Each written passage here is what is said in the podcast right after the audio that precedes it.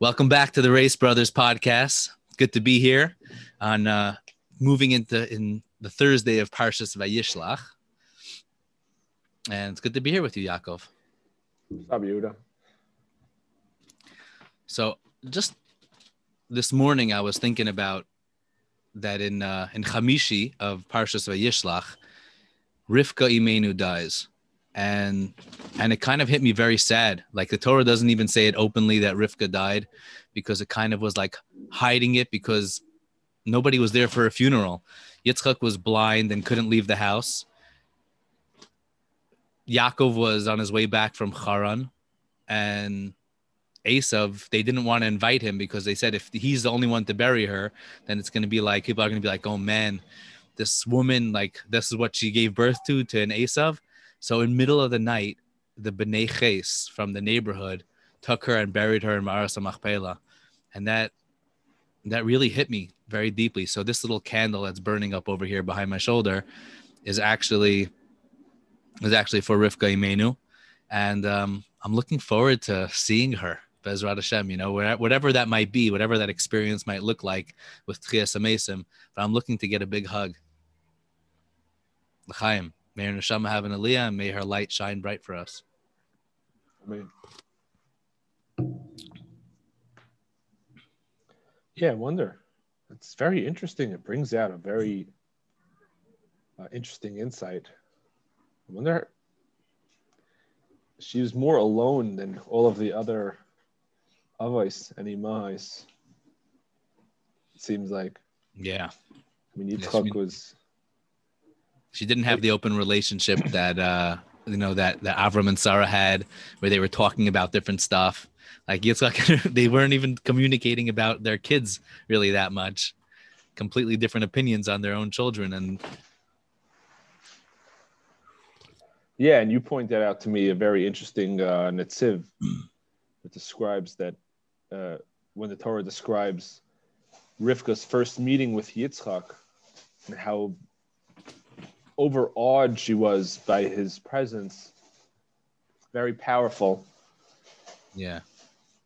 Um, yeah, that she fell off the camel. She came, she saw she saw Yitzchak coming back from Be'er Lachai Roi and out in the field doing hisbodedus. And it was such an intense experience. And then the Netziv says it was such an intense experience, all building this up that, you know, that she shouldn't have the open relationship to the point that it would be like an uncomfortable thing. And they, you know, that way the whole, all the brachos would come out. Because could be if they spoke about it, Yitzchak would convince Rivka about his truth about Esav. the funny, the Netziv says that if she would have gotten to the house of Avram first, Avram would have welcomed her in and made her feel so at home. It reminds me of our Abba, you know, like comes in, let me make you a coffee, let me do all this and and and all that, and and like and then she would have seen Yitzchak, and Yitzchak looked just like Avram, so she would have been like really comfortable with him. She would have been like, but this way she bumped into Yitzchak, who's like Pachad Yitzchak, super intense guy out there in the field doing his his bodidus and like super intense, and and she her first her first you know her first bit of relationship made created a reality that was just intense forever. I mean, how many people do we have that with? You know, that you bump into somebody, and if you bump into them in an interesting situation, that kind of first impression gets gets lodged in there, and then we're running on that programming for years and years. Yeah, interesting. And then she was alone. Her husband was blind, and like, must have been like, uh, he was very holy man. But when, when you're blind, you could kind of more cut off from the world. And Esav was gone doing his thing, and Yaakov was gone in Haran for 20 something years, and he didn't even make it back for her funeral. It's really sad. Yeah. And the Torah didn't even want to openly talk about it. It's really sad. I, I was like almost when I was learning it this morning, I was I was like feeling so sad for for Rivka. Really wanted to be there by that Levaya. Well, you know that's uh that's rough. You know it's interesting. You start to, talking about Esav and uh, being out of the house and being disconnected and disconnected relationships. We just watched this uh, news report from uh, on Israeli TV about how many kids from the Haredi community are are leaving are leaving the community and leaving uh, Torah life. And um, it was a very, very powerful, very powerful uh, report. And they described how something like 3,000 kids a year are leaving the community, but even more now throughout this uh, COVID crisis, kids are just streaming out and their families are cutting them off and these kids are totally disconnected from family and from religion.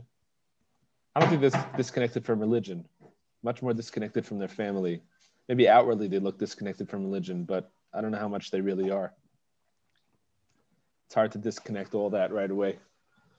Yeah, I mean, I, I, I this is something that we definitely wanted to talk about today, and and it, it is an interesting thing. But the whole the whole sugya of like off the derech you know, searching, trying to find a, a real relationship. This is something that I know that it's been a, a topic of conversation since uh, for me, like my whole life. This is something that's always been something that's a real conversation of, you know, Yiddishkeit. What does it really mean to me? What does it mean to an individual? Um, why do what you know? What what is the whole phenomenon like? The truth is that growing up, and you're, and I think it is a disconnect from religion, to be honest um, that these kids are having, whether it's a disconnect in the fact that they're, you know, m- maybe when we're doing something against Torah values and we're trying to fight against it because we're trying to find ourselves. And therefore, you know, you might say that's very connected because you're still alive with it. But I think that there's there's a lot to to religion and to being stuck in a box and to being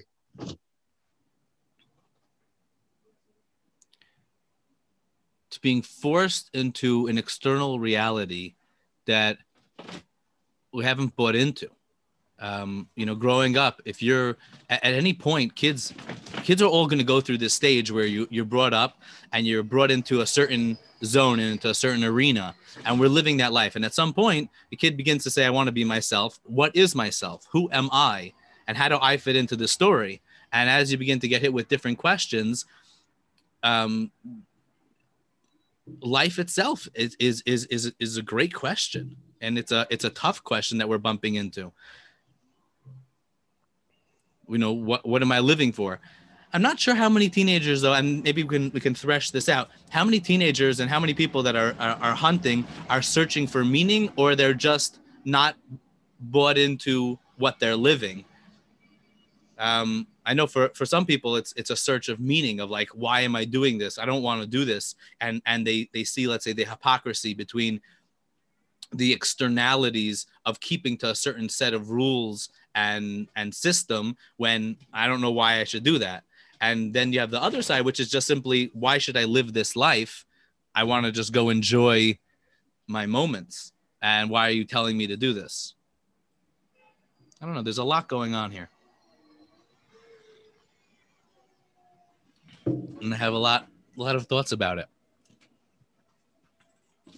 Well, I think uh, you know one one uh, one of the kids in the India was was interviewed in this piece, and she described how during COVID, when she had all this time in her hands, somehow she managed to get out and would go to a library and start reading. And she said, "There's so much information out there that was kept from me there's so much of the world that was kept away from me. I wasn't allowed to know all these things. And suddenly I was so curious. I needed to, and, and I was so angry. Like they hid all this from me. And when people are hiding information from you, it really makes you question the validity of what they were selling you because if what you're giving me is so good and right, so then why'd you have to hide all this from me? obviously because if i had access to all this information i wouldn't buy what you're giving me so there's something it must be something wrong or untrue or lacking in what you have to offer so so i wonder if that's really the case like, like in all the off the derech so to speak people that are are let's say hunting like that was an interesting thing and even to me like in my own life, I definitely went through a, a big searching period and trying to figure out what Hashem means and what Judaism means and what's the purpose of of of life and and all of that. But I didn't like I didn't grow up in an overly sheltered environment.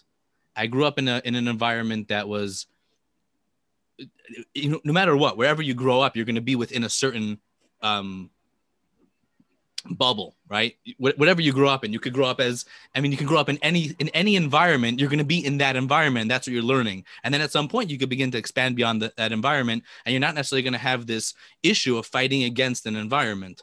But with some people i guess in, in the in the ultra right wing the extremist haredi system you have people where they are sheltering them big time from from from uh, from the whole world you know? And then and now maybe with corona there's suddenly so much time on people's hands and they're slipping through the cracks. Maybe when you have you know a lot of kids in one home and the parents can't even keep a track of all of them. And so then they're kind of slipping through. But even so to me that, i'll be honest with you that seemed interesting to me. I was like huh like your mom is so disconnected you're so out there um, because there's a lot of people that are not so disconnected that also are having issues with Judaism and they're also searching for truth or they just simply want out. Like there's there's there is something to talk about here. It's true, but even people aren't so disconnected. Very often, any questions that you have, you bring up. You know, first of all, they're afraid to bring up um, questions that they have, uh, contradictions and issues they have in life. They're afraid to bring it up because you bring up those questions, you're labeled already someone who is uh, you know, you're you're a kaifer or you're you're a heretic or you're you don't really believe, and it's and and people and that's really what happens when people don't have answers and they're afraid to not have answers. So they right away say, you know, this is not a subject. This is not something we, we could talk about, or we're not allowed to ask these questions, or and that's a very very common experience.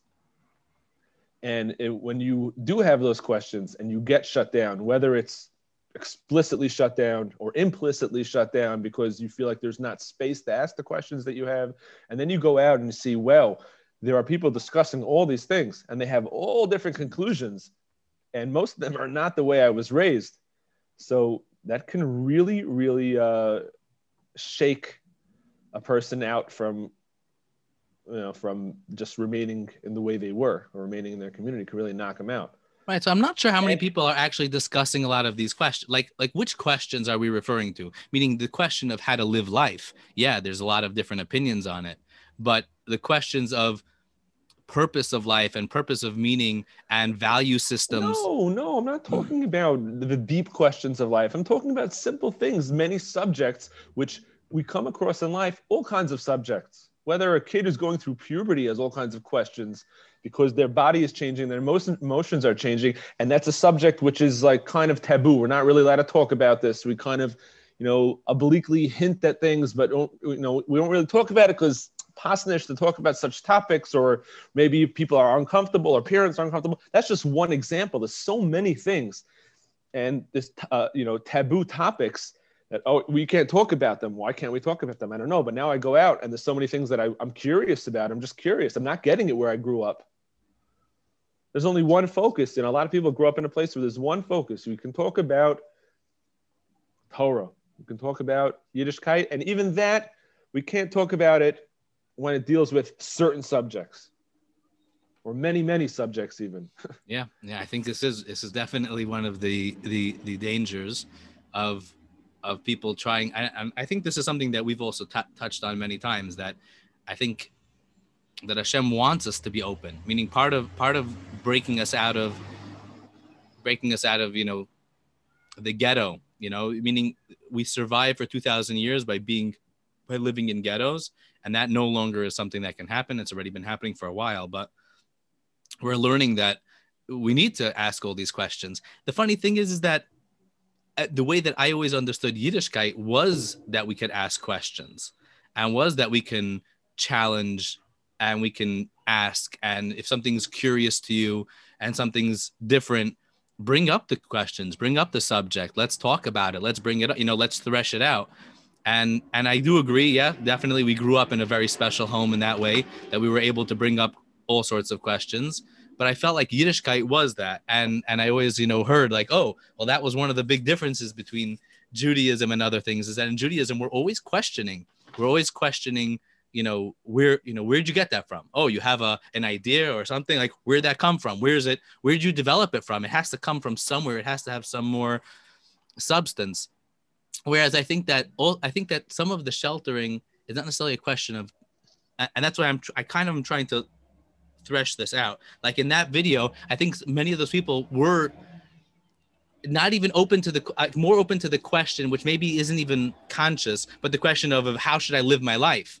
And it's not a question of you know right or wrong or, or opening up ideas but opening up the fact that wow i thought that there was only one way to live life. I was in such a bubble that i thought that this was the only way. I didn't even hear like everybody who was outside of this was just wrong and sheker and and and you have to just stay only in these like very very very small square boxes and then they suddenly see wait why am i doing this this me being me being in this box is not hasn't been comfortable for me. I haven't felt okay in it. It does, hasn't been working for me. And frankly, maybe I'll just live. Maybe I want something else. You hear what I'm saying? I, I'm not sure. Well, it's definitely there's a lot of things going on. People are very complicated. You can't pin it all in one thing. You know, there's so many different factors that go, and every single person has different things that drive them. But I think overall, there's definitely something about to me, what what what hit me was obviously people uh, like you said people want to explore the world and there's a great big world out there and i want to be able to experience different things that i wasn't allowed to experience and some of it's just simply i want to enjoy myself and i'm not enjoying myself over here and that yeah that's for sure but there's there's more than that there's a lot more than that i think there's a sense of betrayal that you have been hiding these things from me you were not allowed me to explore these things you shut me down. And why? I don't know why. And maybe, and, and not only that, but like I said before, it strikes me as off when you won't discuss things with me or you're hiding all these things from me. It, it kind of says to me that what, you know, you're insecure in your religion. You're insecure in your way of life because if you were so secure about it and you were so, and this is really the best thing and this is really the truth, so then why are you afraid of, the, of, of everything else? Why are you so afraid of it? Why are you afraid to discuss all these different topics and subjects and ideas and uh, do you think that's such that's such a widespread issue that everybody is afraid to discuss topics? Yes, certainly. I mean, we grew up in an atypical Haredi home. I mean, you wouldn't. I mean, Haredi is a very Israeli term. In America, it's like we grew up in a we grew up in an atypical yeshivish home where we were open and allowed to read and learn different things, all kinds of topics. Uh, you know, our father's very curious. He's always studying different things and always sharing different ideas and insights and different things. And we were allowed to ask and encouraged to ask. And I never heard from, I, we never heard from our parents like, oh, we're not allowed to talk about that. Never. Whereas I have a lot of friends who were shut down over and over again. And I went to yeshivas where we were shut down. I mean, I have I have experiences where I, I was a very questioning kid. And I'd get into trouble for doing different things. And they never had even the most basic normal answer. I mean, just I'll give you a few stupid examples. Um, I was 15 or 16 in yeshiva, and Thursday night we'd stay up late, and uh, and learn. We had we, we, normally we had curfew every night. We had to be in bed by I think eleven o'clock. Thursday night, as long as you're staying up late and learning, you get past curfew. So now, of course, Thursday night we'd stay up late, sit in the beis medrash, usually learn, schmooze, whatever. And then once it got late enough that the dorm counselor is asleep and uh, and the mashgiach was gone home, so we're free. So we could sneak out and go buy beers and go drink them. So we used to do that like every Thursday night. And then one week we just did it too early because we didn't want to wait around too late. So we went a little earlier and we got busted by the mashgiach drinking beers. Okay. So the next day I got a whole schmooze from my Rebbe about how the world is not a hefkervelt and you can't just do what you want. And I was like 15. I was like, I said, what's the big deal, Rebbe? I don't understand. Uh, all I did was we, we you know, we were learning and then we just were relaxing. We didn't, we didn't do anything wrong. He could have said simply, you're underage and we're responsible for you, and you're not allowed to drink beer because you're underage. But he didn't give me that answer. He just, he went on a spiel about how it's pasnish for yeshiva bacher, and uh, it's not a hefkervelt, and all these things that didn't make any sense to me. So I was like, okay, I don't know what you're talking about. There was like just complete, you know, this is not okay. I don't really know why, but it's not okay. That was one thing. A, a different time, I used to schmooze with um, a security guard who was uh, there was a construction site across the street from yeshiva, and I would go schmooze with the security guard at the construction site. He'd come up to the gate and we'd talk. He was an older guy, a black guy, a Vietnam vet, and he was really interesting. We both liked heavy metal, so we used to trade tapes. I used to. I remember giving him my midbar. Remember midbar? Yeah. So I gave him midbar to listen to, and he, you know, and he liked it. It was fun, and we would schmooze. He would tell me stories, and he was a good guy. And one night, I the the dorm counselor got me in trouble for talking to him. He comes over. He says, "Oh, I see you talking to the Schwartz over there. Don't talk to him anymore." I said, "What's the issue?" You shouldn't talk to him. I said, "Would you like to come meet him? He's a he's a really good guy. I'll introduce you. You'll see. He's a nice guy. We just, you know, I'm just friendly. I talk to people." No, you shouldn't talk to him and tell your Rebbe about it. I said, "Tell my Rebbe." But I said, "Is this is this a racial issue?" No, just don't talk to him.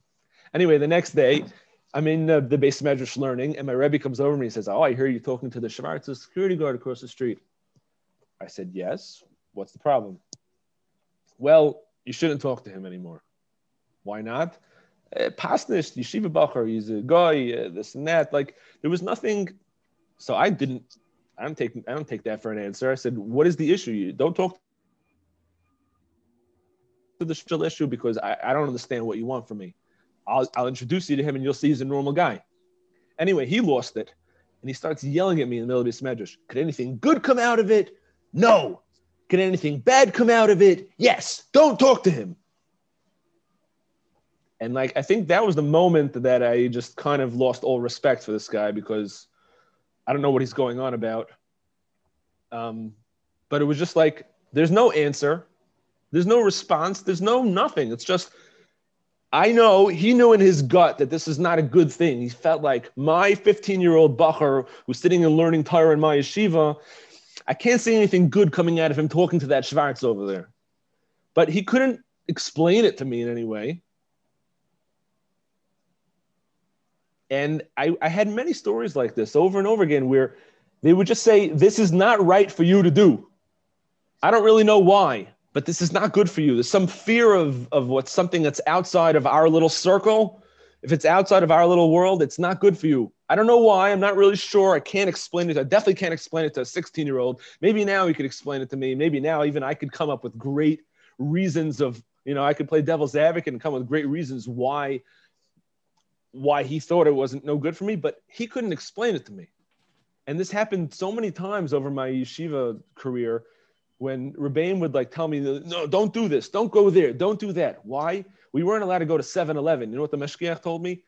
Because 7-Eleven is a convenience store and Yiddishkeit is not about convenience. We're looking at me like, are you out of your mind? like really this is what you're telling me like you don't even understand yourself the reasons for the things you do and you're trying to convince me why i shouldn't do it so i and i feel like there's a lot of that going on in the in the jewish uh, in the jewish yeshivish and haredi community if it's outside of our system it's dangerous we don't know what's going to happen we don't know how to control it Wow. I, and I, I, you should know, I, I agree. First of all, thank you for sharing those things. That was awesome. And, and I think that those are like, I, I had a different, different experiences that spun me in my, uh, in my direction. And I'm happy to share them with you also if you're interested. But, but, but they're, it's interesting that, and I agree with you. And I think that these are, are, key and important aspects like yeah like i think that that, that people need to be treated in a healthy way I'll, you know in the introduction to the Chovos HaTalmidim the Piasetzner Rebbe he he has a very it, it's an amazing introduction you know that i've i've been a major proponent of it for for many years i remember when i read it i remember being in in school and being told you know you guys are kids of the 90s and and you know the world was never like this and when i was when we were kids things were never like this the yada yada yada the whole you know the whole Right. schmooze You know what you had to do to get into yeshiva when I well, in the last generation you had to know all three bubbas by heart. right Give me a break. And and then seeing and then when I read the introduction to the Chovos Talmidim and seeing him talking about things that were were struggles that I was having and that kids my generation were having, and that and he was talking about it in pre-war Europe, um, yeshivas losing kids, you know, him him yet being upset at at Russian yeshivas and saying you guys are not like tuned into the fact that you're dealing with children that are not responding and they're like what do you mean? All of our kids are doing great. And he's like yeah but look as soon as they step out of the four walls as, as soon as they step out of your square they're they're like you're they're not shomer shabbos. They're not keeping mitzvos. They- they're not alive and connected.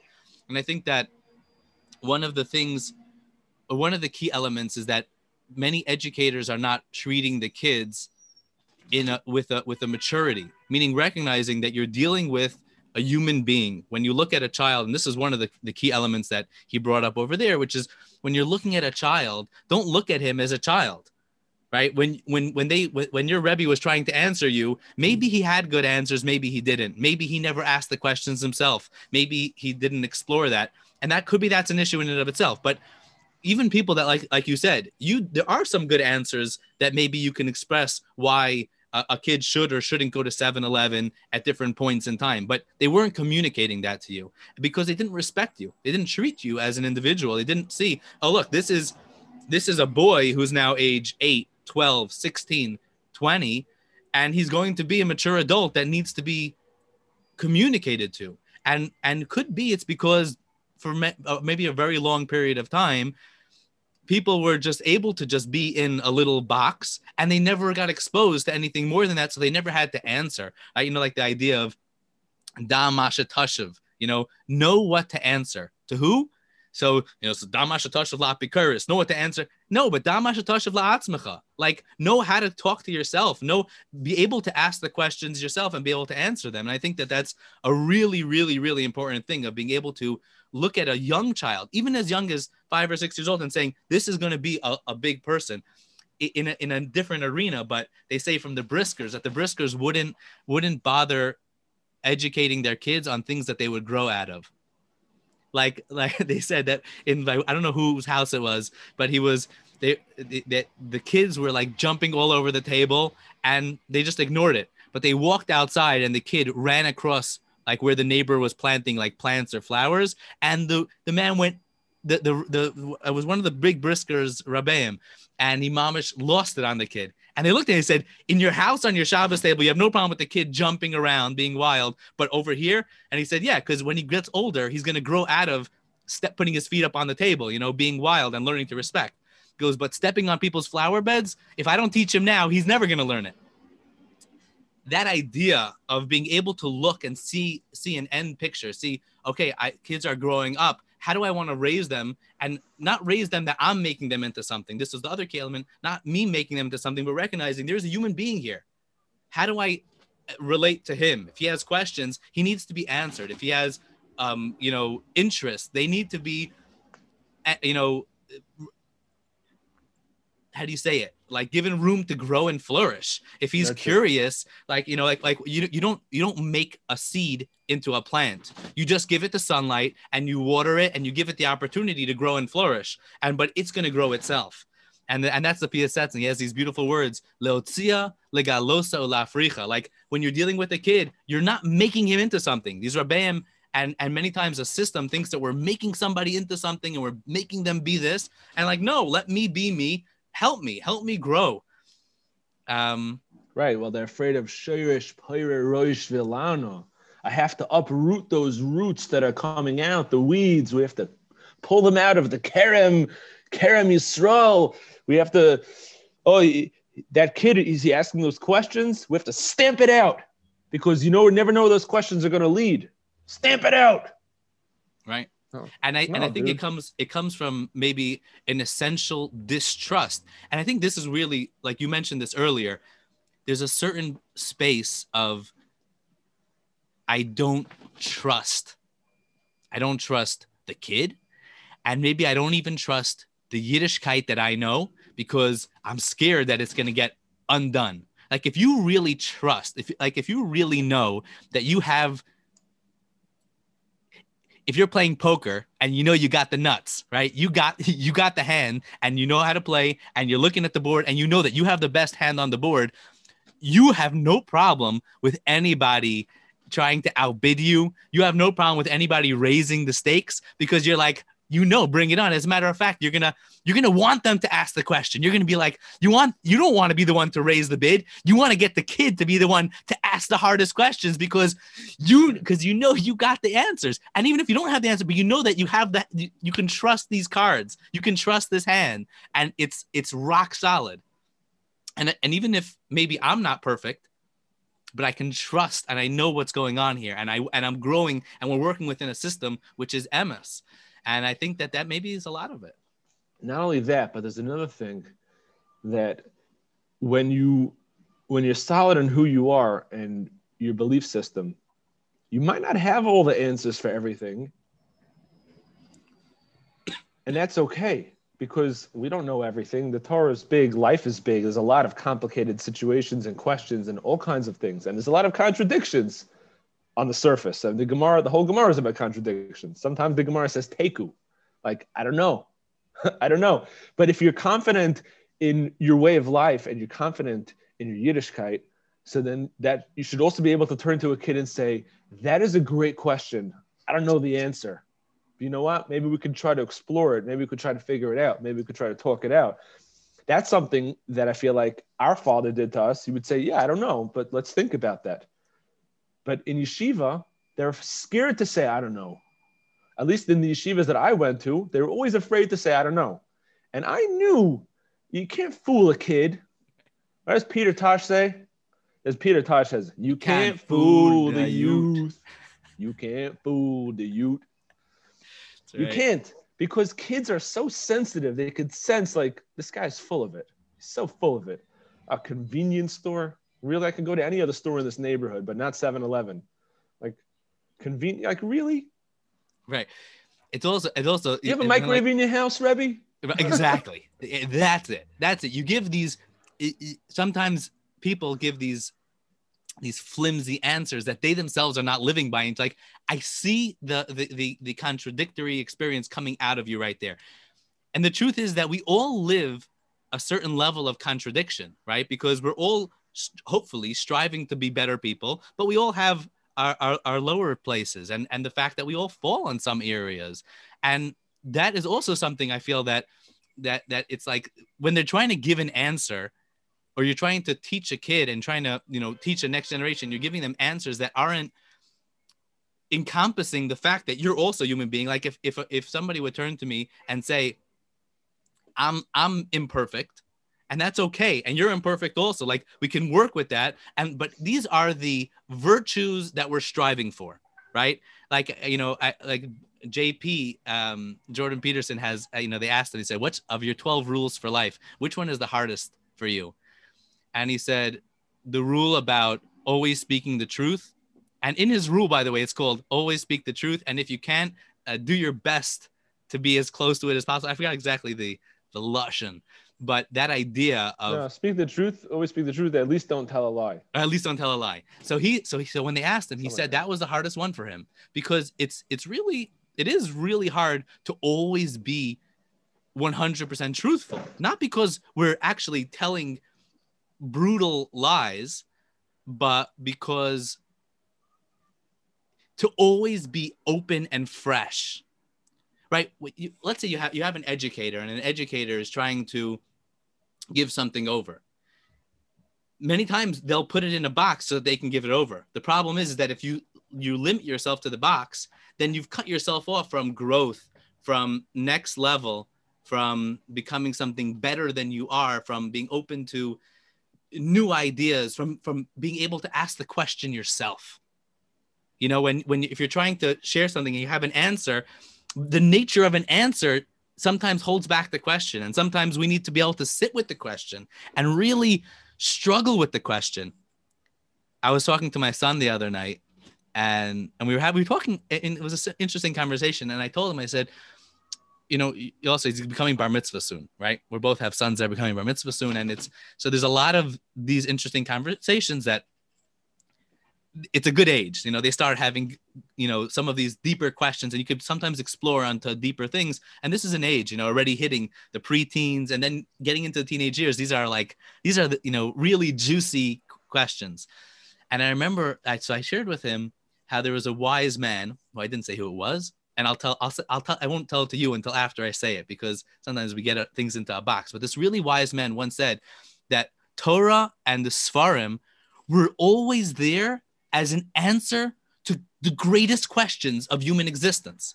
And people that were struggling with life, they would open up a Kedushas Levi and they would drink it, and it would be like, oh, you know, you open up a Baal Shem Tov, people that were struggling with human existence. And the, the, the questions of life, the contradictions, the the ups and downs, even the seemingly struggling with, you know, living in in Europe or or living in any any point of history when you're dealing with those questions, and then you'd open up a book, and it would be a solve. It would be a healing rejuvenation. It would take you out of your your your struggle, and it would give you some light. He said, "Today we're just people are just shoving it into their mouths, and it's like people are like, ugh, I don't want it. Like, stop shoving it into my face. And um, so I expressed him. I was like, this is like the bracha shehakol, right? Like water. If you're not thirsty and if you don't really want it, then you're not making a bracha on it because it's not giving you anything. It's only when you really want it. And and and many educators, like there are certain educators that I feel were always questioning. We're always like Rabbi Eliyahu Kitov. If you read the books of Rabbi Eliyahu Kitov, the feeling that I always got from him was that he was a teacher par excellence, but he was also you, you felt the the freshness of him being open and hearing like what what is the next question? This is the answer but what's the next question? Where is this journey taking us? What does it really mean? And and even many times hearing his answers and hearing his stories and hearing his expressions then open up the next question which is well what's next? You know what what's really going on? Why am i living this way? Why did hashem put me in this place? And we don't have all the answers. It's very clear. My other son tried he was telling me he was like he's like you know uh, i heard the reason why we live you know why we have hardships in our life. I was like really? I, I i i don't know why. So then he starts explaining to me and he, he gave some good things. I said ah so what you're saying is that even when we go through hard times hard times can teach us amazing lessons. So he said yeah. I was like but that's not the doesn't mean that we understand really why we're having the hard times. There's things that we can learn from hard times but we really don't know the answer. Frankly there are some things that we're going to bump into life into in life that are so painful that we have to be able to say i don't know. And trying to to know the answer is is it, it, you know it insults the intellect intellectual capabilities of the person that you're talking to and yourself that's right and it makes people distrust you yeah i mean i remember there was a calvin and hobbes strip once calvin's doing homework with hobbes and uh and he goes, I don't know the answer to this one. And Hobbes goes, Well, you know, that's that's the right answer. It's true, isn't it? You don't know. And Calvin goes, Great. So I'll answer all of them. They're all true. He just writes, I don't know for all of his answers. It was such a Gevalt point that he was bringing out. You know, yeah. sometimes it's just more honest to say, I, I don't know. Right. Than making up some some hogwash. Yes, yes. I, you know, for me, I think that my struggles um, with the system were a little bit different. I think that for me, they were more less of being answered. I feel like I did have people that were answering a lot of the questions, and I didn't feel being held back in that way. Maybe I wasn't as curious or inquisitive or reading uh, not half as much as you did. Let's say, but, just to be clear, it wasn't necessarily that I wasn't getting answers. It was that there was no respect for the questions. Right. I hear that. So I think that for me, there was a part of it that was, I didn't feel that I was respected as a person. Um, you know the Piaseczner says he's like he's like oh you know kids young kids like they feel like they understand everything at age five already. And that's what you know chutzpah yasgei at the end of time we understand it. And he said on the one hand it's a challenge but it's a reality that you have to learn to deal with. Like may, you're right. Maybe 2000 years ago kids didn't have that ego at age five. But these days already at age five that's the way kids are but on the other hand there's also a wonderful benefit from it that kids are already asking questions and they're questioning realities. And that's a wonderful opportunity. That's a teachable moment, right? Mm-hmm. It's like when your kids are asking, why do we do this? And I didn't feel that I was, I guess maybe it is very similar. I didn't feel like I was being respected in that way. Um, you know, being told you just need to adhere to a system of laws that you don't agree with. And the system of laws was not Torah and mitzvos, because I got that. I was got like Hashem told me to do it, I'll do it. But why do I have to wear your style of hat and your style of shirt and your style of clothes that you're making me wear? Like, I don't get that. And it was like, no. And then not only that, but that became even more important than, you know, than than the actual Torah that Hashem gave us. Like all of a sudden, like being yeshivish or being, you know, like some man made up thing is more important than the original set of rules. You know, like it's like let's go back to the Constitution. what does the Constitution say? That's really because that's really what I'm buying into. That's what I'm bought into. That's what I was born into, and I'm fine with that. And I'm fine with not understanding a lot of it, and that really got me. Um, and I, you know, I was I went head to head with some people about that. Oh, I'm 100% with you. I had the same thing as well. I remember coming uh, into ninth grade, um, and it was like such such an issue that you had to fit in you had to fit in right and look right. And and i look around you know i was inquisitive and i dafka like i remember i got this jacket from bensi i was like i'm not wearing a black jacket. That's not happening. Like why? So i got what this, color was it green? It was like a checked brown jacket like plaid like a plaid brown jacket. It was really cool. I got it from bensi must have worn it in adelphia. And I used to wear that jacket, and I never really got in trouble f- for it, but like, right, it was an it was, issue. It was because you were it sticking like, it to them, because because exactly. As opposed to as opposed to looking at it like if you see a kid doing that, like if I was an educator and I saw a kid doing that, I would embrace it. Be like, you clearly are trying to make say something. You clearly have some have some spunk that you're trying to to like show. You have some character. Let's what, what's going on with this kid? You know, like let's explore it. What ninth grader? They were afraid. Actually, I, maybe I didn't wear that in ninth grade. I think ninth grade I had a nice blue jacket. It was only tenth grade. it was after like no. I remember first going in there because when I first got in, I remember being like, I don't understand what's going on here. There's something off. For some reason, certain things are very important in this system. I was in a whole new system. It's a new school, a new high school. I just came in at eighth grade something's very important here and I don't understand why.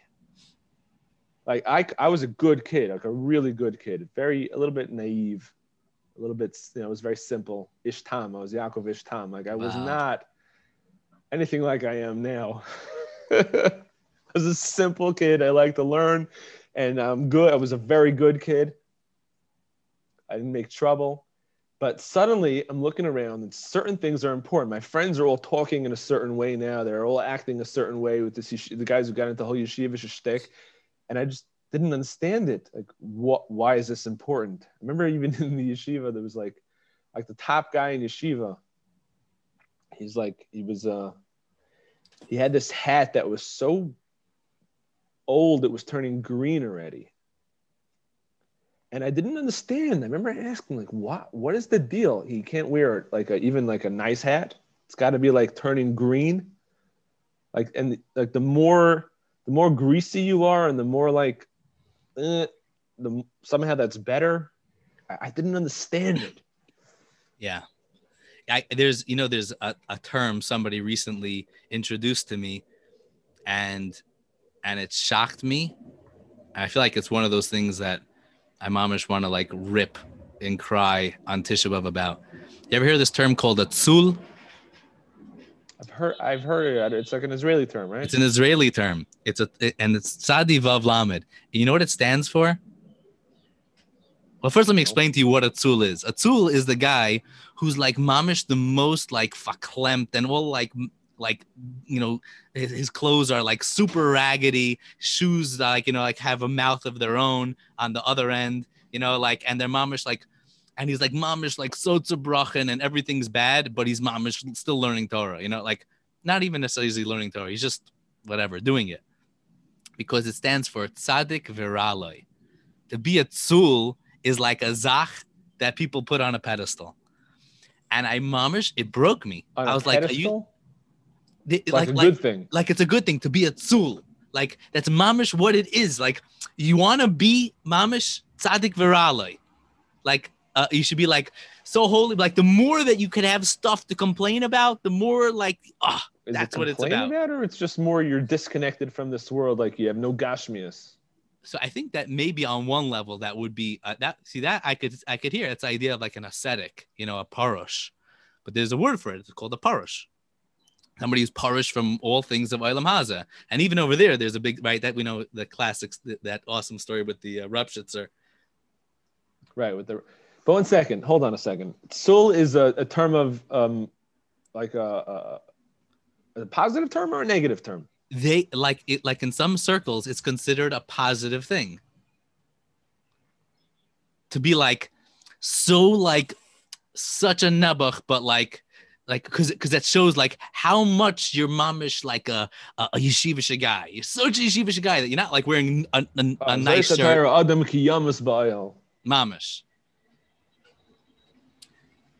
And I'll tell you, like on one level, I, I hear that there's there's something to being an ascetic.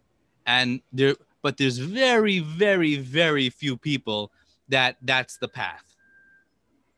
No, and it's And- only after you hit a whole bunch of other things. yeah, first. that's what I'm saying. It, it's got to be something that you're momish like on, on on another on another place. But for for for most people to and to raise kids looking up to that type of thing, it just momish made me like ah, it gave me I I I wanted to cry. Like that's not what you, you know Yiddishkeit.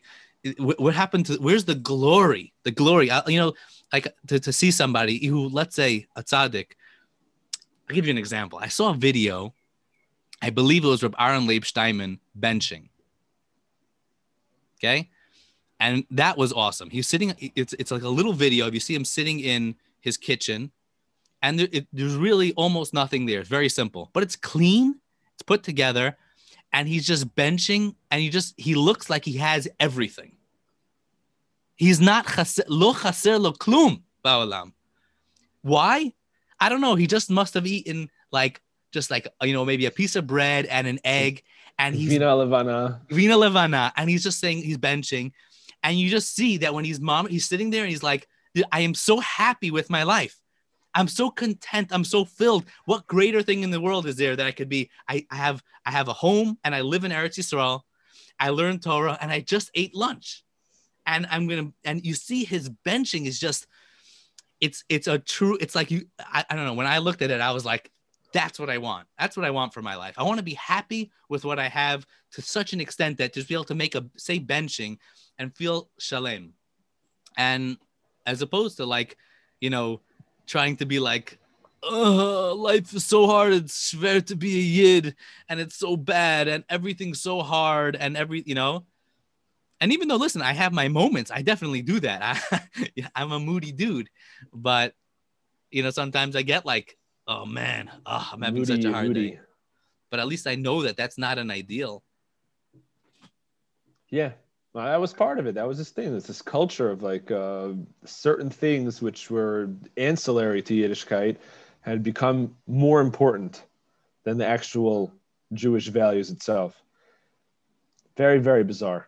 And and coming from a house where like important things were important and other things were less. I mean, look, Abba still wanted me to wear my hat and jacket for for benching, but that you know that's a halacha. Fine, I get it. But in yeshiva, it became a thing like it was more important than anything else. My jacket I had left by the basketball court one day and it got soaked. It got rained on. It got soaked. So I came in and I didn't have a jacket to wear by mincha. So what am I going to do? Not that mincha? I got in such trouble for it. And I was like, my jacket is soaked. Like, put it on anyway. I'm like, it's soaking wet. I just, I'm sorry. I left it by the basketball court by mistake. I'm You- sorry. Halachically, you probably can't put it on. I, yeah, Whatever. it wasn't even it. It was just, these were the things that, well. Oi. Yeah. Anyhow, seeing that video definitely uh, brought up a lot of these things and a lot of this, and it's really sad. Like I really feel like I would love to be able to sit and schmooze with with people, and be able to talk to them and be able to open up the questions. You know, what is what is Yiddishkeit? I feel like that's a lot of why I, I you know I I wanted to start this podcast is to be able to have a lot of the conversations that weren't very comfortable, and obviously there's still you know there's there's still a, a healthy understanding of when and where to have what conversation you know but every conversation has its place question is is what making sure that you have it making sure that you have a, a space in your life that you can have it doesn't necessarily mean that you have to speak out everything in every situation True. but and and adarabba like i, I have an issue with that as well Yeah, but Huh? when it comes up, it's so exciting. Like I, for me, with my kids, when if I'm learning with them and something really juicy comes up, I relish that moment. And if they don't notice it and they don't bring it out, I, I like, I'll poke until until it comes out. You know, if my kids bring up topics at the at the at the table, you know, if it's a controversial one and interesting, I I it's great. Here's a moment. Let's talk about it. Let's get involved and uh, I, know, I run towards those things and I don't run away from them. Yeah. And I'm not afraid to say I don't know, because you just got to be honest. It's the only way. Because I really do believe, I really do believe that being a Torah Jew and Yiddishkeit, I believe it's the truth. I believe it's real. I believe it's in the long run the best thing the best thing that ever happened to me and the best thing that could ever happen to anybody. So then why would I be afraid to bring up anything or discuss anything? Like why? Let's bring it on. Let's talk. My kids are like, Abba, enough. You know, you you gone too far.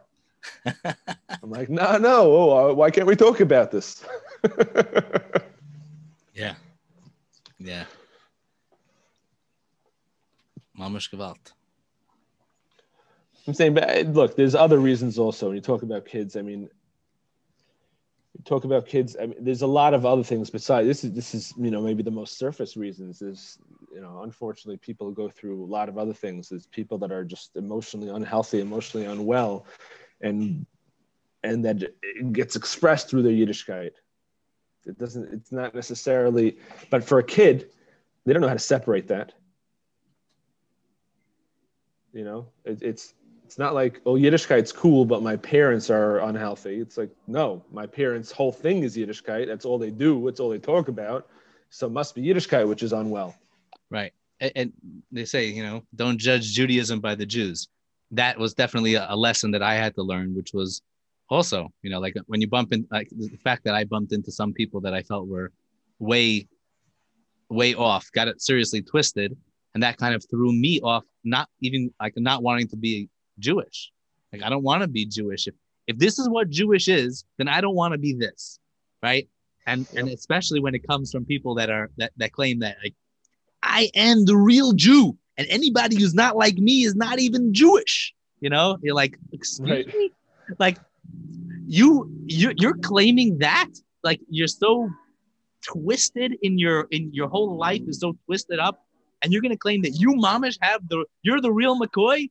Then I definitely don't want to be have anything to do with this. And that's something that as we grow up, hopefully we're able to learn to separate, you know, the real Yep. thing from from it and also the real idea Hopefully, can we can we take a break for a minute? Yeah. Thanks. All right, we're back. Um, I just want to say, just to finish off this conversation, is that in that yeshiva where I had all these rebbes that didn't have answers, and uh, and half of my class was like on the verge of, and many did, leave religion and leave Yiddishkeit at least for a few years. But there was one there was one person who stood up and said, "You know what's going? I see what's going on here."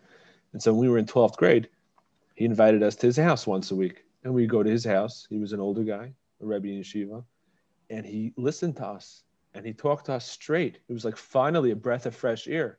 He mamish, in a big way, saved me from a lot of things. I, I, I, I never I never went off. I was never mechallel Shabbos. I never did all those things. I had a ton of friends who did. Um, but here was one guy who Mamish said, I'll talk to you about anything, whatever it is. And he respected us and he valued us and he cared about us. He made us feel like we're somebody. And, uh, and uh, we saw the difference. Completely changed our la- my last year in high school. Wow. That's beautiful. I, I can I can say that as well. I had that. I had I had Rabbeim that were also very tapped in, people in my life that were very tapped in.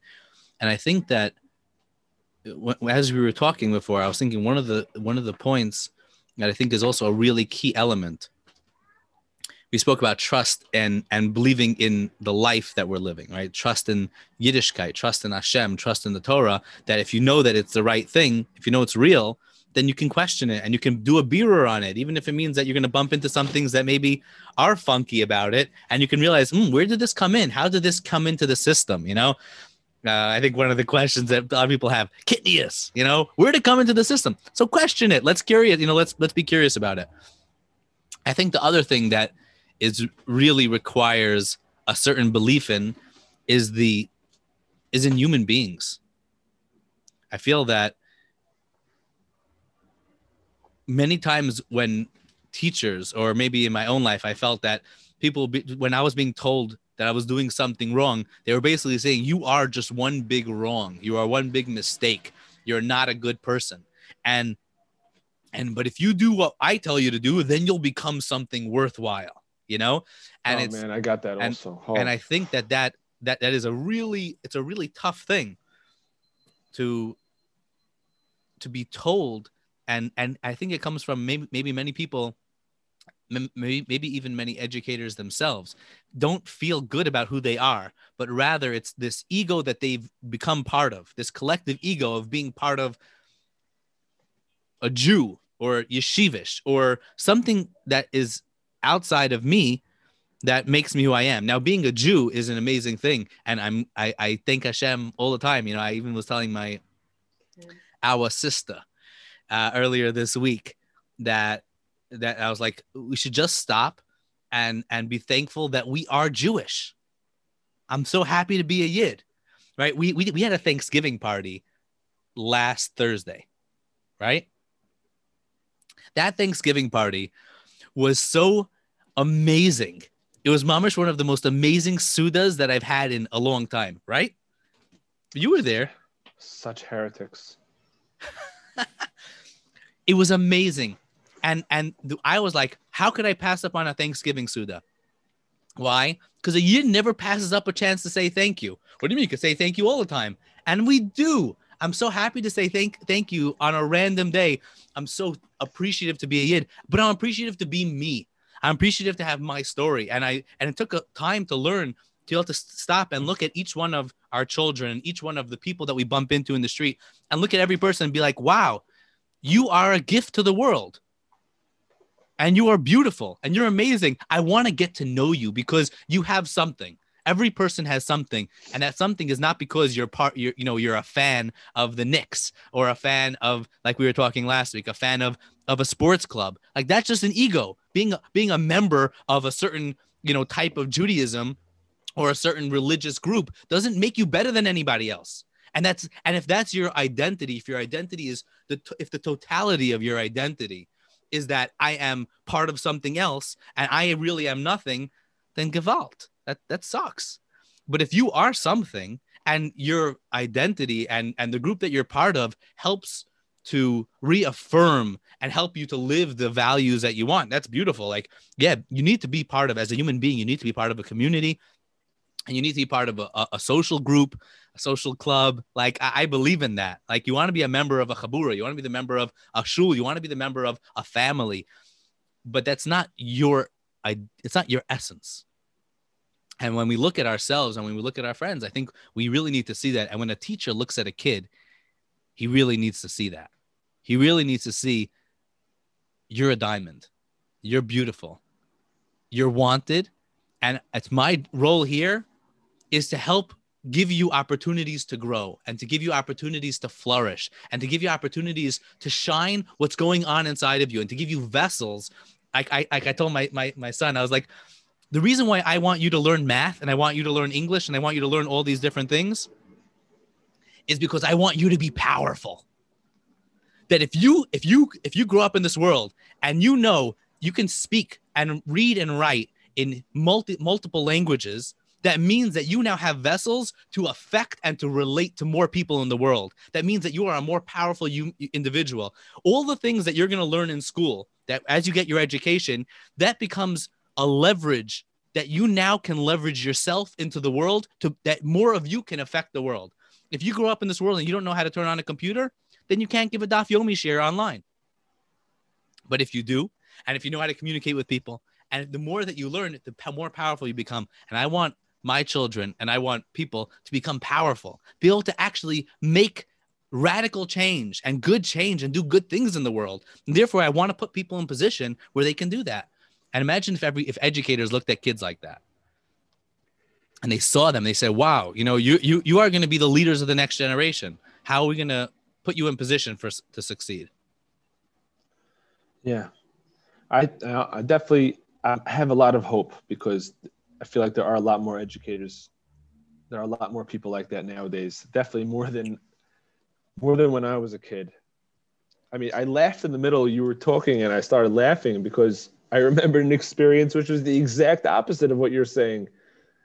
In that same yeshiva, the beginning of 12th grade, when I was called into the Rosh Yeshiva's office, and the Rosh Yeshiva, he was a real snob.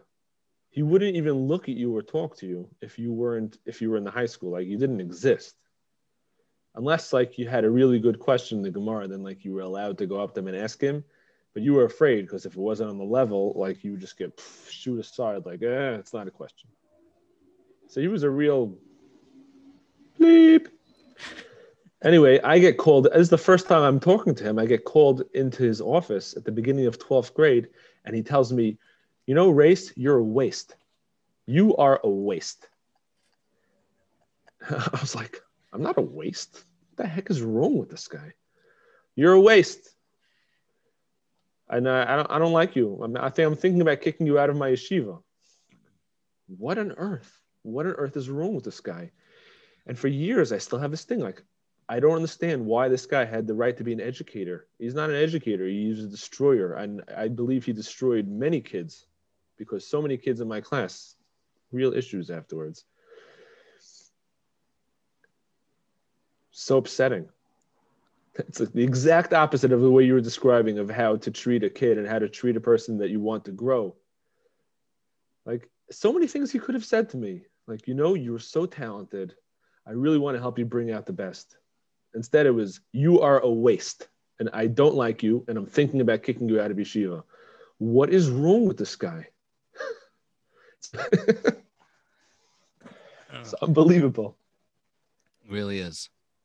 really is. I think you know we were saying this the other day. We we learned this piece from the Shla about how the tzaddik is called kol. Right? Remember we said and so the midah of Yisod, which is called tzaddik, is kikol bashamayim uvaretz. That the tzaddik is the one who can mamish connect everything, and he sees value in every single place. That no matter how low you go, when you go to a real tzaddik, a tzaddik looks at you, and when he you feel when he looks at you that you mamish, all the he sees all the good in you. He sees all everything that's right in you. He sees how you fit into all of existence. He sees just like and you, and you feel amazing because when somebody looks at you, this is you know Rabbi Nachman's Torah of Reish Pei Beis, but this is how it is when you go to any of the Kvarim of the tzaddikim, right? You go to Reb Shimon Bar Yochai, you go to Maras Machpelah, you go to Kever Rachel, you feel like okay, I'm okay. I'm not bad. I fit in. I'm part of something. I, I like you, you feel them the, the, the like you know that's also like Bechin of Eretz Yisrael. Eine Asher Eretz Asher Eine Hashem Lekecha. Hashem is like looking at you and he's going, "You are worthwhile." I just want to push back. Not everybody feels that way. I'm I'm really glad that you feel that way, and there's certain times I feel that way, but sometimes not. You, know, don't feel that way when you go to when you go to Kivrei Tzadikim. Sometimes I do. You know, but sometimes you don't and it's okay really? also i mean saying just saying is if you're listening to this and you're going whoa i totally don't relate to that like i get you not everyone relates to that especially so maybe- especially if you have a self-image which is raised by you know your Rosh Yeshiva telling you you're a waste and your Rebbe mm. telling you you know you're really worthless because you're not X, Y, and Z. So when you go to the Maras Pela and you stand in front of the Avais, you just imagine they're going to be saying the same thing. So it really has to do with your perception. All right, maybe. I, I so I'm, I, maybe I should put it out there that if people want to go to Kivrei Tzadikim, maybe we should do a Kivrei Tzadikim trip that to be able to go because I don't know. Maybe you just need a good introduction. But the Tzadikim that I go to, the Reb Shimon that I know is so good. He, oh, I feel like I'm realigned. I'm rooted back to my back to my place. Like I'm connected. And yeah, I think that um, maybe like like you said, maybe you do need to have the correct introduction to the tzaddik. Um, maybe we need to learn a little bit about what tzaddikim do and what the purpose of them and how they're supposed to see the good in the world and how really we're supposed to all. But right, we need to be we need to learn about that because we need to be that tzaddik for our children and for the people around us. We need to yeah. be that tzaddik for our, our wives and our friends. You know, I feel blessed because I have so many friends that look at me and I feel like they're always looking for the good in me. And um, and we do have that, but not everybody does. And I feel like that's why you have people who t- get turned away because they're being looked at always as never enough, never good enough. Uh, you know, if you ask a question, you shouldn't be asking that. You're always doing something wrong. But it ain't like that, you know? It's and it's a training. It's uh, you know the way we look at things and the way we uh, think about things it's all it's habit. Thoughts are habits. You have to train ourselves to look for the good and to look for the right things. And you're right. We have to we, we do need to learn about about tzaddikim but like what do they tell you how to look you know to me stories you need to listen to. You need to yes. read stories of tzaddikim. Read stories of people who were always looking. Read stories of Rebbe Levi Yitzchak again and again and again. Read those stories. Read the stories about the Baal Shem Tov, always looking for the good in in every person, and that's what we have to do. We have to do that. Like, if we want.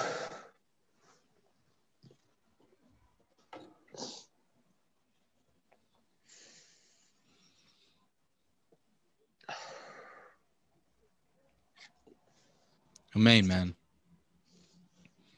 Yeah. I really do. I'm getting a little bit choked up because you know part of that part of that katava, part of that uh, uh, that that piece on TV that I watched was this girl. They're interviewing this girl. She's she's in her early 20s and and she's she's counting how many how many friends Levias, how many funerals she's gone to? She's like one, two, six, six friends in the last month that killed themselves, and she's been to the Levia.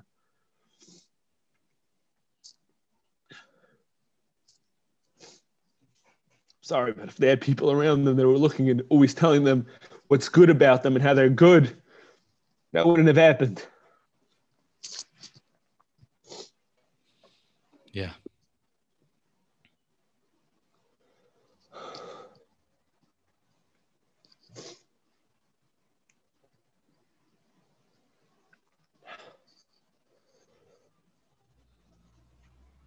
That's why I that's why I wanted to push back on what you were saying before because not everybody feels that way, and sometimes there's something, you know, I don't feel that way when I go to Kivrei Tzadikim. I just feel like I want to get out of there because it's just weird. What am I doing here?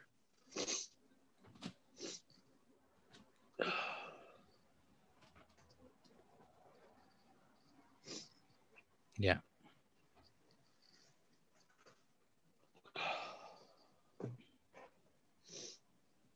All right. I mean, yeah, well, we need to we need to be reintroduced. We need to really meet the tzaddikim, and there are people in the world that are doing it. And yes, there are also a lot of a lot of really really people doing bad things, and a lot of people that are having issues is because there's been real abuse, and there's been real people have suffered greatly. You know, people have really suffered greatly. And also all forms of abuse that's been out there in the communities. And and we, we do we need to uh, uh, we need to see the beauty in in in what we have. And we also need to be able to face the pain and be able to fix what's wrong. And um it was uh, you know um uh, twisted parenting you ever watch this stuff? Yeah. Avi Fishoff? Mhm. he's, he's awesome. Absolutely awesome. So he was just telling over a story recently about about there was um a kid here in Yerushalayim who uh was disconnected from his family and his family was making a bar mitzvah. He showed up to his little brother's bar mitzvah dressed however he was dressed and his family they you know they took one look at him and said get out of here. Like you, you can't walk in tired the simcha like this. You're embarrassing us and this and that. And he walked out and he and he went and he killed himself. But on the other hand he said there was a different the same situation that uh, Fishoff he said he was at he was at different simcha where the kid walked in how he was dressed and his parents went over to him and they just gave him hugs and kisses and said we're so glad you came. We were worried you wouldn't come. We're so happy you're here. We're so happy to see you. Didn't say a word of uh, didn't say a word a negative word. And Fishoff said he was by this wedding. This is a family that he's been working with and helping. And he sat down with the kid and he sat down and schmoozed with him for an hour just schmoozing. And after an hour the kid said to him you know maybe i'm not really dressed appropriately for this thing. He's like no no no no you're fine. You're fine. Don't worry about it. You're good. And he said no maybe i'm not. I feel like maybe i'm not dressed appropriately. He's like i'll be back in a few minutes. And he bounced and he went and he put on like a, a suit or something. I don't know what. And he came back.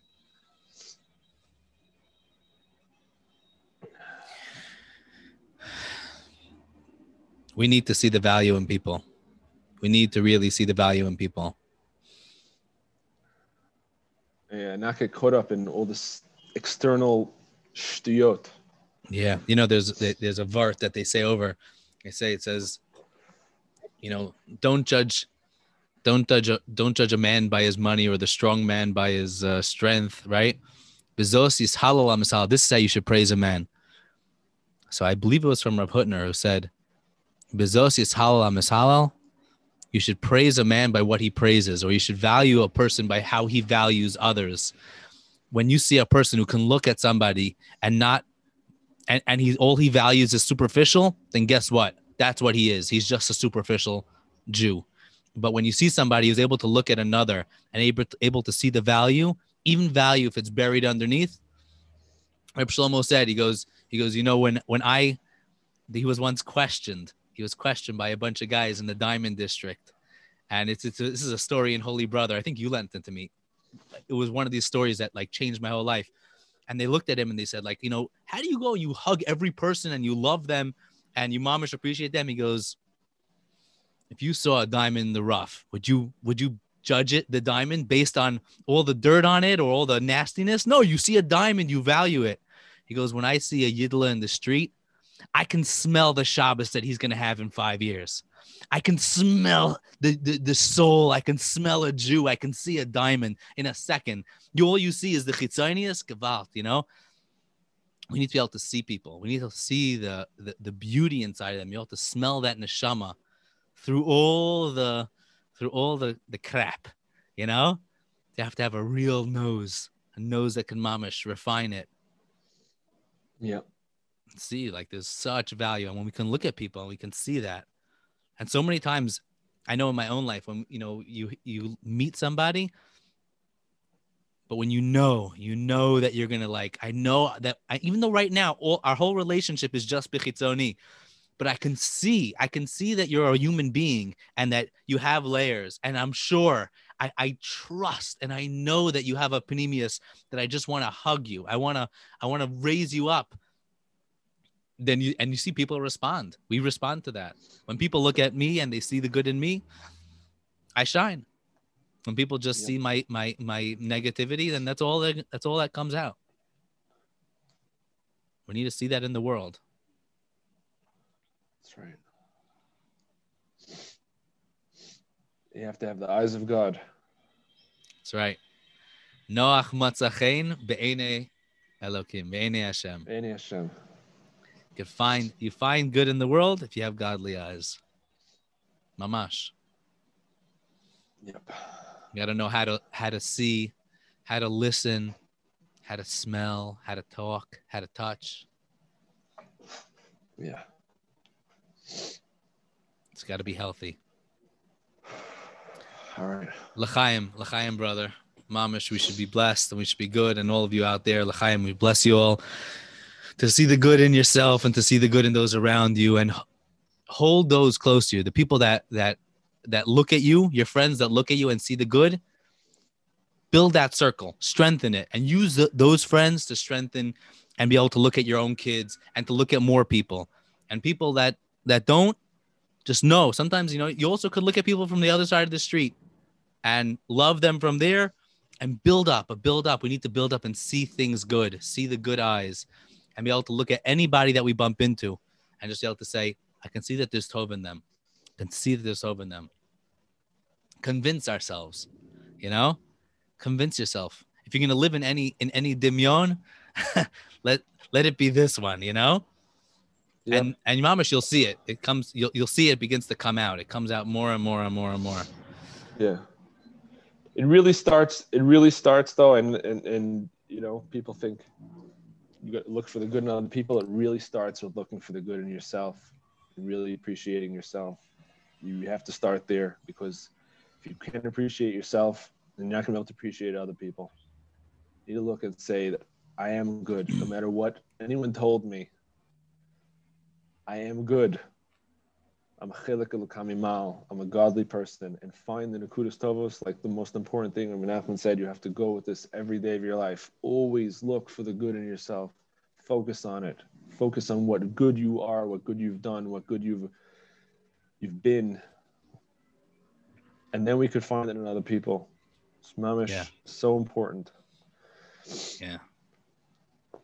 All right, please God, Hashem should bless us, you and me, and all of us, to look for good in ourselves, to be happy with ourselves, to be happy, Ashreinu Matov to be find, you know, find favor with what we have. Like you said, Noach Matzachein Me'ini Hashem. It's such a beautiful Torah, such a beautiful thing. All right, L'chaim, Bezrat Hashem, we should be Zocha. And, Amen. uh, L'chaim u'levracha. U'macha Hashem, Elokim Dima Me'al Kol Panim. Amen. Amen. L'chaim should be healthy, should be good. We should always make shehakols on water. L'chaim.